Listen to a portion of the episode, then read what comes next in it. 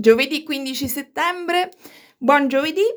Eh, Story Tesitelling in the City dalla terrazza del Museo Macro, quindi sui tetti di Roma via Nizza, dove mi sono data appuntamento in realtà ieri pomeriggio con la mia ospite che ho avuto il piacere di conoscere qualche settimana fa, quindi quest'estate, a una festa di compleanno della mia compagna di banco di liceo, ciao Maria Laura, e ho ascoltato questa persona che raccontava un po' di sé così tra un boccone e l'altro, tra una conversazione e l'altra della festa e gli ho detto aspetta, aspetta, aspetta, incontriamoci, scambiamoci i numeri di telefono, incontriamoci, ti andrebbe di farci una chiacchierata, un'intervista per questo podcast in cui mi piace raccontare storie di vita, quindi vere persone con le loro vere vite che possono ispirarci gli uni e gli altri. Buongiorno Cristiana Di Giorgi.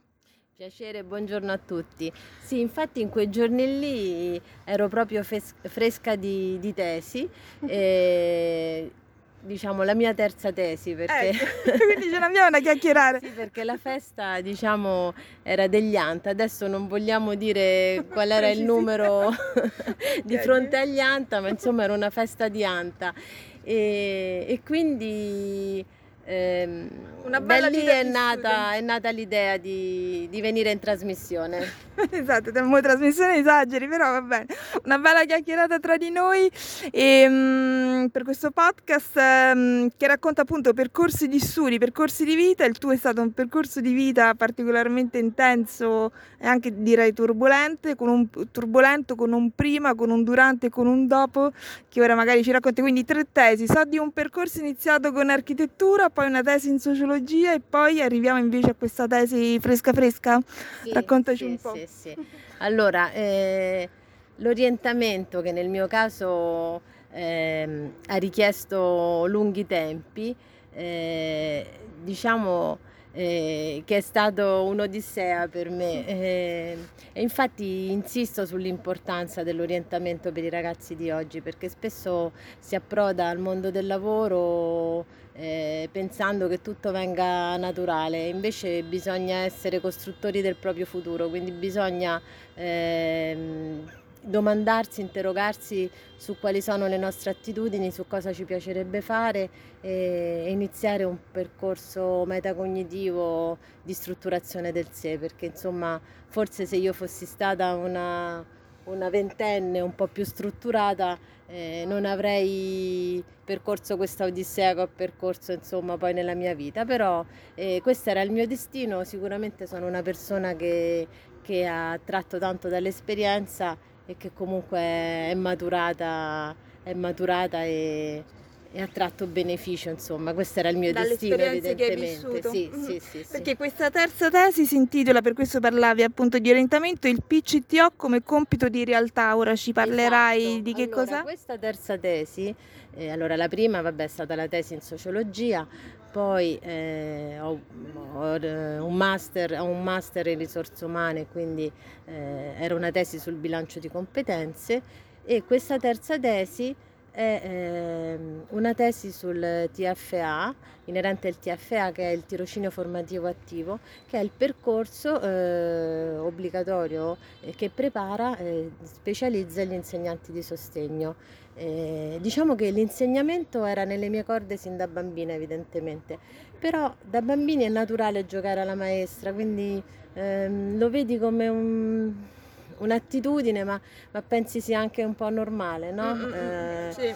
Esatto, come giocare alla mamma e al papà, no? E quindi, ehm, però poi a casa mia intanto mia nonna era maestra elementare e, e, quindi mio padre non, non, vedeva di buon occhio l'insegnamento perché la mamma eh, diceva sempre che gli insegnanti erano bistrattati, sottopagati, eccetera, eccetera. Che evidentemente è vero, è tuttora vero, però insomma diciamo che la, la questione eh, dei, dei, salari minimi riguarda tutti i lavoratori e, e poi ecco i miei ancora non immaginavano quello che sarebbe venuto, i contratti da Cococò, il Jobs Act, eh, insomma...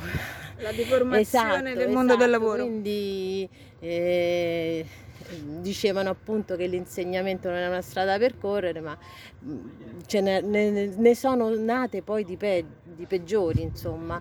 E quindi, quindi era nelle mie corde, nelle mie corde. Io però ehm, da ragazza ho, ho, fatto il classico, il, il, liceo classico, quindi mi sono eh, diplomata, ho preso la maturità classica e, e, comunque anche lì eh, tentennando nel ginnasio avevo pensato di passare alle magistrali ma poi non ero evidentemente una ragazza fortemente strutturata per prendere questa decisione.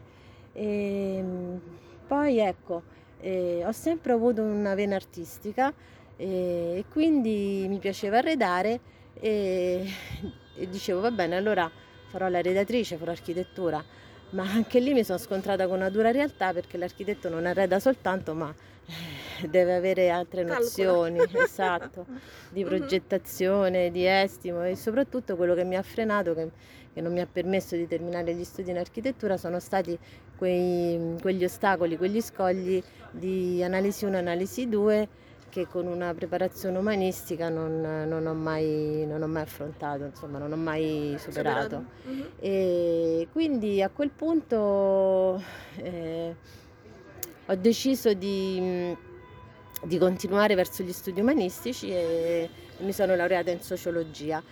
E, ehm, che comunque ti interessava come area? Sì, sì, sì, sì la, la, sociologia era un campo di interesse per me. E, e cosa hai fatto la tesi? Eh, la tesi in storia del pensiero sociologico, quindi su un eh, socialismo utopistico.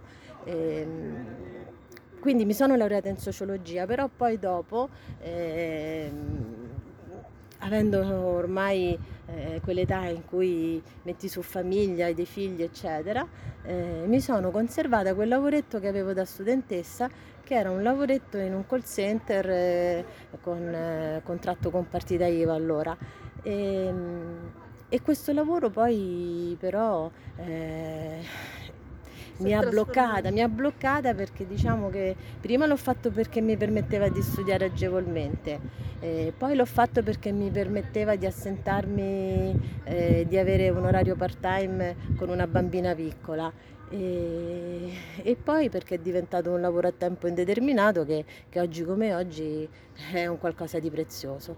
E quindi io poi ho rinunciato comunque a realizzarmi nel lavoro come donna e tutto, ho detto va bene, sì, avrò, ho un lavoro così così, un lavoro che mi permette di, di pagare il mutuo ehm, e di andare avanti a fine mese, eh, però non importa perché comunque mi permette di, di conciliare lavoro e famiglia, ho cresciuto eh, mia figlia infatti che oggi ha 21 anni e, e sarei rimasta lì intrappolata in questo lavoro non soddisfacente se nel 2016 eh, Almaviva non avesse licenziato 1666 dipendenti della, della sede romana del, eh, Almaviva è uno dei colossi del call center. Eh, della delocalizzazione? Sì, esatto, esatto. Eh, Almaviva perdeva negli ultimi anni le commesse in continuo, eh, quindi lamentava eh, una perdita economica e diceva che doveva ridurre il personale.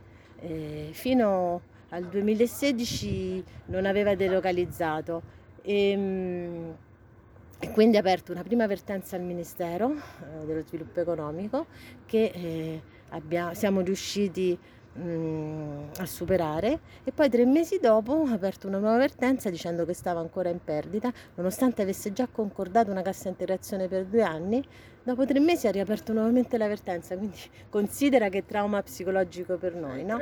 Esatto, e, e voleva che ci riducessimo il salario del 17%, un salario che era comunque già decurtato dalla solidarietà che lo erodeva, no? quindi aggiungere alla solidarietà anche il 17%, eh, noi lavoratori di Roma abbiamo detto no e, e, quindi siamo stati tutti licenziati, ma io parliamo di salari part time minimi che sfioravano i 1000 euro se avevi 6 sei ore, ma se ne avevi 4 erano addirittura di 800 euro, quindi insomma...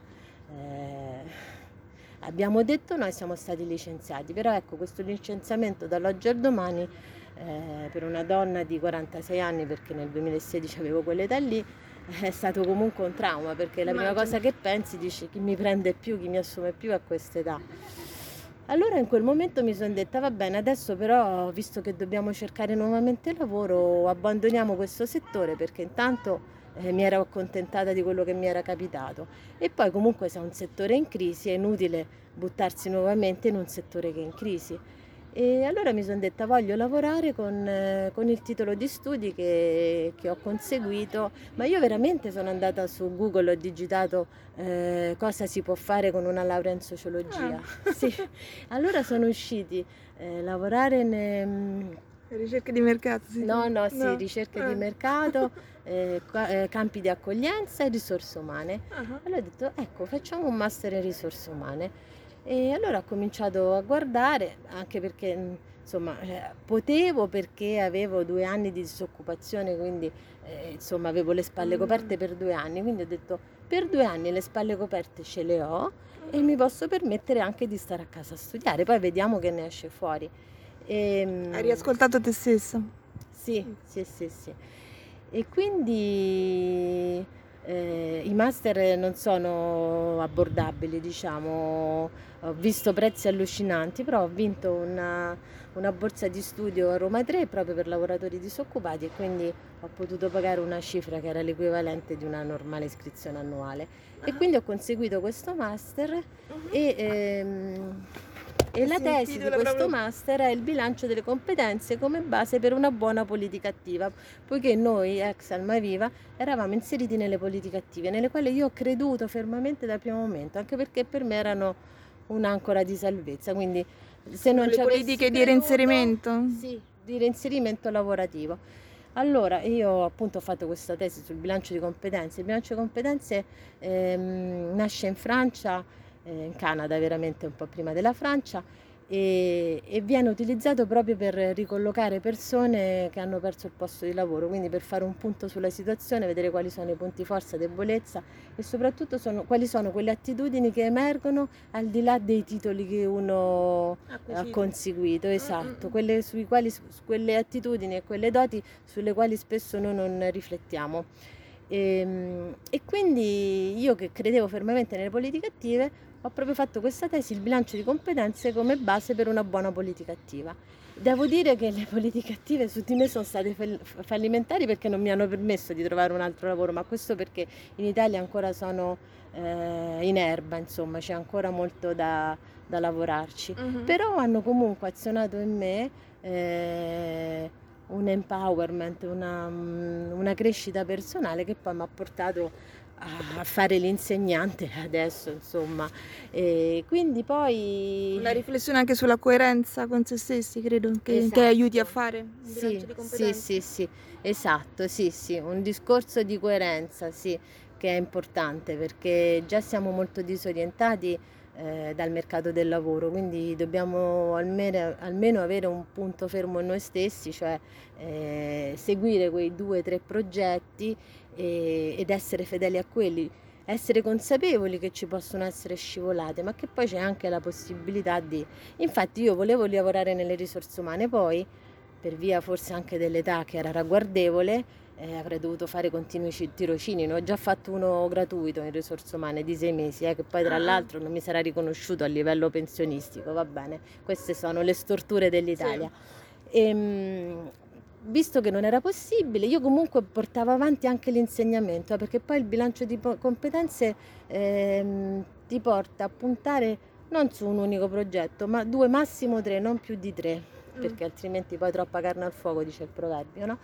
E quindi mh, mm, mi ero attivata anche per, per l'insegnamento, poiché io proprio nel, nell'anno della laurea, il 2001, eh, era l'ultimo anno per cui con la laurea, inserendo alcuni esami nel piano di studi, si poteva ehm, attingere, accedere mm. all'insegnamento, sì, si poteva accedere all'insegnamento. Che era quel tuo vecchio amore all'inizio della... Esatto, esatto, quindi ho detto non si sa mai, ho, ho dato esattamente due esami in più, io dovevo la- laurearmi ad aprile, mi laureai a luglio, ah. proprio per dare questi due esami, per non precludermi questa possibilità. Devo dire che poi alla fine, vedi, sono C'è stata premiata e, e quindi eh, mi sono attivata anche in questo campo e sono entrata nel corso di specializzazione per il sostegno e quindi che è stata comunque un tour de force. Devo dire che eh, è dura, è dura perché ci sono delle selezioni eh, Forti. forti, notevoli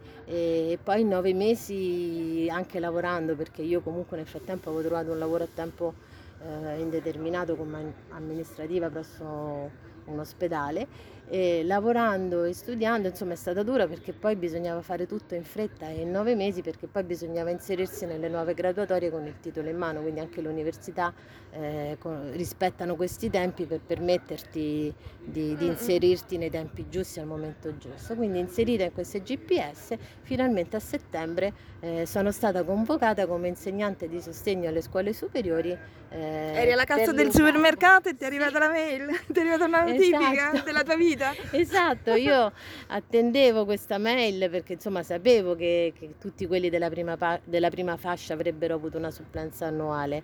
E attendevo questa mail per potermi dimettere dal, dal precedente lavoro perché insomma eh, col massimo rispetto per un lavoro avuto a 50 anni eh, non l'avrei mai lasciato eh, senza prima avere qualcos'altro in mano, insomma, perché anche quella è stata una conquista per un lavoro a tempo indeterminato a 50 anni, quindi con il massimo certo. rispetto per un posto di lavoro a tempo indeterminato attendevo questa mail e quindi mi è arrivata alle sette e mezza mhm. davanti alla cassa del supermercato con alle 11 di sera alle, con vocazione il lunedì perché ah, era venerdì okay. altrimenti sarebbe stato il giorno dopo eh.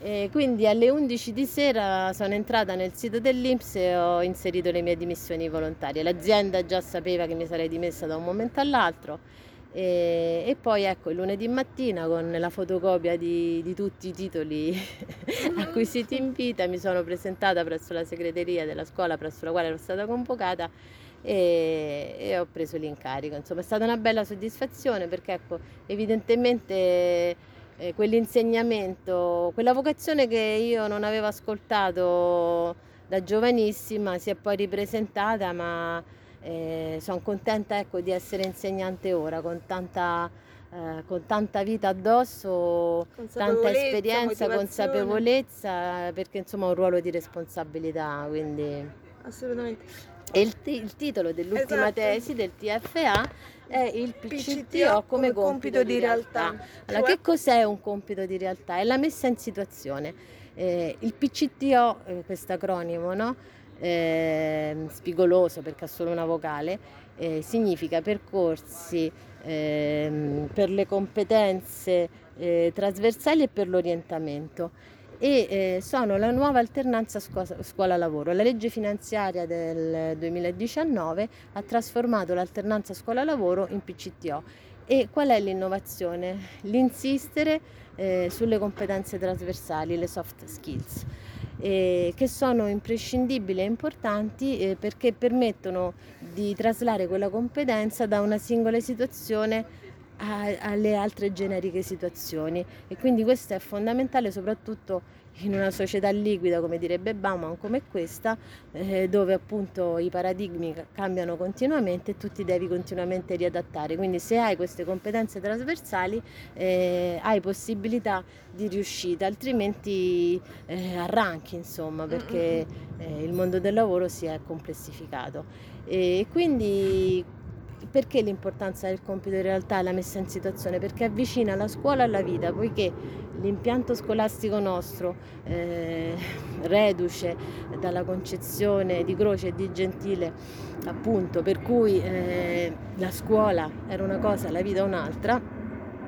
ha avuto per anni questo retaggio e quindi c'è stato uno scollamento tra scuola e lavoro. Quindi è giusto che i due mondi che finora hanno camminato su binari paralleli trovino un punto di incontro, sì, trovino un punto di incontro. Questo è importantissimo perché poi le aziende quando assumono adesso, eh, a differenza di anni fa, ti fanno proprio ti fanno proprio una messa in situazione. Una simulazione ti fanno, ti fanno Sì, cioè eh, non basta avere i titoli, eh, rispondere eh, con ai un test. elevato eh, ah. livello ai test di, di intelligenza, ma eh, le aziende hanno be- bisogno di vedere come ti comporti tu nella situazione di stress, come riesci a negoziare con gli altri, a collaborare con gli altri, perché tu puoi essere anche ehm, bravissimo, preparato. preparato, ma non essere capace per esempio a negoziare con i colleghi di lavoro. Quindi è importante che la scuola prepari alla vita e quindi al mondo del lavoro. E infatti io poi eh, riferendomi a Moren dico che appunto eh, Moren che è il filosofo della complessità coniuga un termine, no? relianza, che è relie, relianza, sì, relianza in francese, uh-huh. cioè relier collegare, alliance in alleanza, cioè bisogna, che è oltre la transdisciplinarietà il, il, cooperare, bisogna proprio collaborare in alleanza, quindi c'è, oppor- c'è opportuna necessità che la scuola e il mondo del lavoro cooperano in alleanza, in relianza come direbbe, reliance come direbbe Edgar Morin. Sì. E speriamo che le scuole però lo facciano veramente, che poi non prendano questi ragazzi solamente per fargli fare i compiti di, di pura gavetta. Allora, questo eh. era quello che succedeva all'inizio, adesso la scuola un po' si è mossa. È vero che c'è stato il Covid e quindi eh, l'essere in situazione sul posto è stato ancora più certo. complicato, certo. però penso che ci siano buone intenzioni eh, per agire e per portare i, i, i, ragazzi in situazione, perché poi ecco, questa è la vita, la scuola non è, na, non è altro che una palestra di vita, insomma.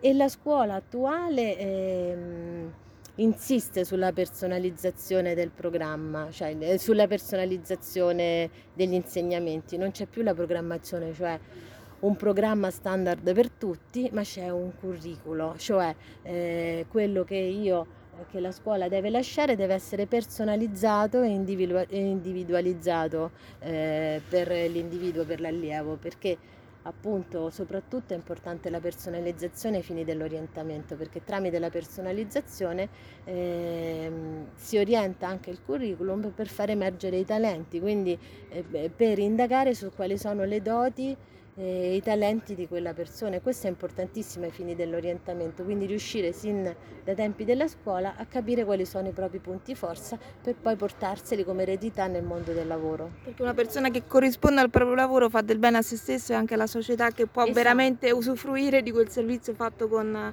passione, con coscienza, con, con responsabilità.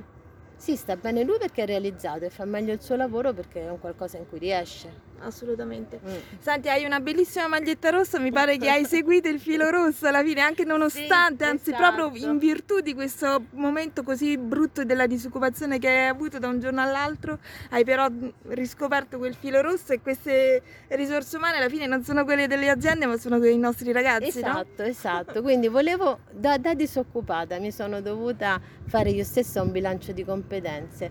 È emerso che volevo lavorare... Eh, nella relazione d'aiuto. E infatti eh, diciamo che eh, lavoro sempre nelle risorse umane ma in quelle della scuola che sono risorse umane in erba quindi quelle che poi andranno nel mondo del lavoro. Quindi insomma da cui tutto parte sì diciamo questo, questo licenziamento adesso lo dico a distanza di 5 anni insomma dal licenziamento che non auguro a nessuno sinceramente certo. E oggi posso dire che per me è stato un bene, ma questo lo dico a posteriori dopo cinque anni perché mi ha svegliata dal torpore e mi ha permesso di essere la persona eh, che dovevo essere seguendo le mie inclinazioni.